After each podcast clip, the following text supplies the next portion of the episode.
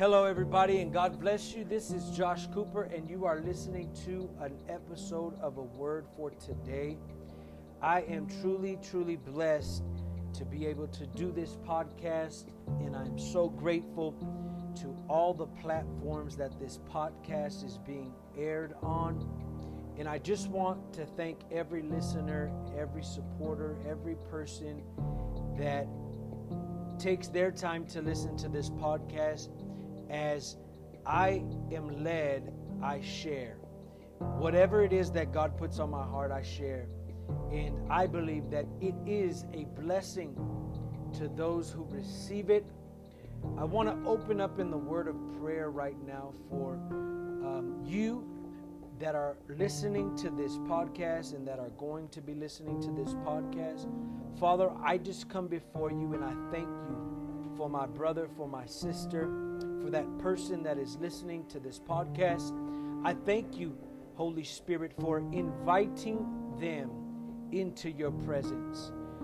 That you would be there with them wherever they are, that you would open their ears to hear, that you would soften their hearts to receive. God, that you would use them and bless them in a mighty way in 2020. God, I decree and declare your goodness and your faithfulness bestowing upon each and every one of us. I thank you, God, for making every crooked way straight. I thank you, God, for opening up the doors that have seemed closed for years. I thank you, God, for the supernatural shift in every life of your believers. I pray in Jesus' name. Amen. Praise the Lord. You know, today I want to talk about breaking the demonic cycles in our life. You know, we don't have to repeat the same cycles year in, year out as we're walked last year. We don't have to have those same things that have, have been a, an attack on our life by the devil himself.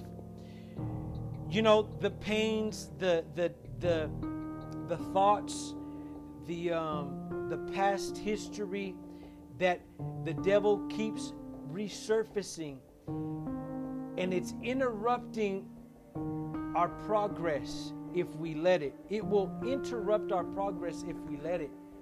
One thing that I am very tuned to now is when the devil starts bringing things into my memory about past circumstances, past situation, past hurts, past shortcomings and I had to catch myself to begin to use the Word of God to overcome. Because my voice, let's just repeat that, my mouth had to be saying what God's Word says about my circumstance. In other words, what is coming out of your mouth? What was coming out of my mouth, I would catch myself thinking of a situation and all of a sudden it began to engulf me. I begin to indulge in this past hurt where even the thought was coming, is it happening again? And I was losing sleep. And the Holy Spirit spoke to me and He said, Son, why are you dwelling on what I have delivered you from? Why are you allowing these thoughts to take root? You see, the Bible says that He gave us authority. And that authority is not that we are here how can I put this? In other words, is this the authority that God gave us is to put things into motion. It's to declare and decree a thing so it is established. Therefore, let me explain what I'm talking about. He brings a past of, let's say, an infidelity that happened in a relationship. And then those thoughts begin to come back to your mind Maybe he is doing it again. Maybe she is doing it again. it is at that moment that we have to take authority over that thought and cast it back to the pit of hell where it belongs. It might be a sickness. You begin to feel a pressure in your chest. You might begin to feel your stomach kind of something wrong with your stomach that God had already healed you from.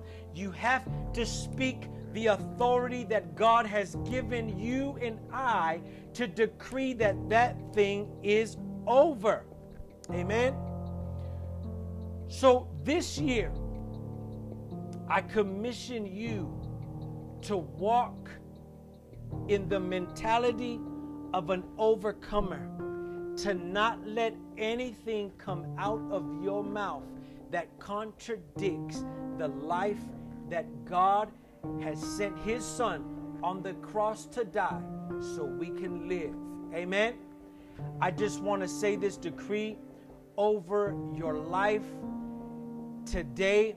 I decree that the enemy's plans over your life are disrupted and dismantled and disengaged in the name of Jesus.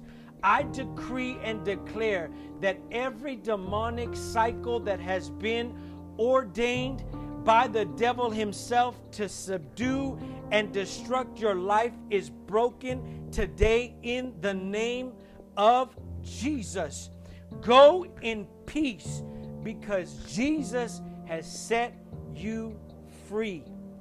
God bless you. I'm Josh Cooper. Do me a favor, like this, share this, tell everybody about it, and remember that Jesus is on our side. God bless you. Until next time. Bye bye.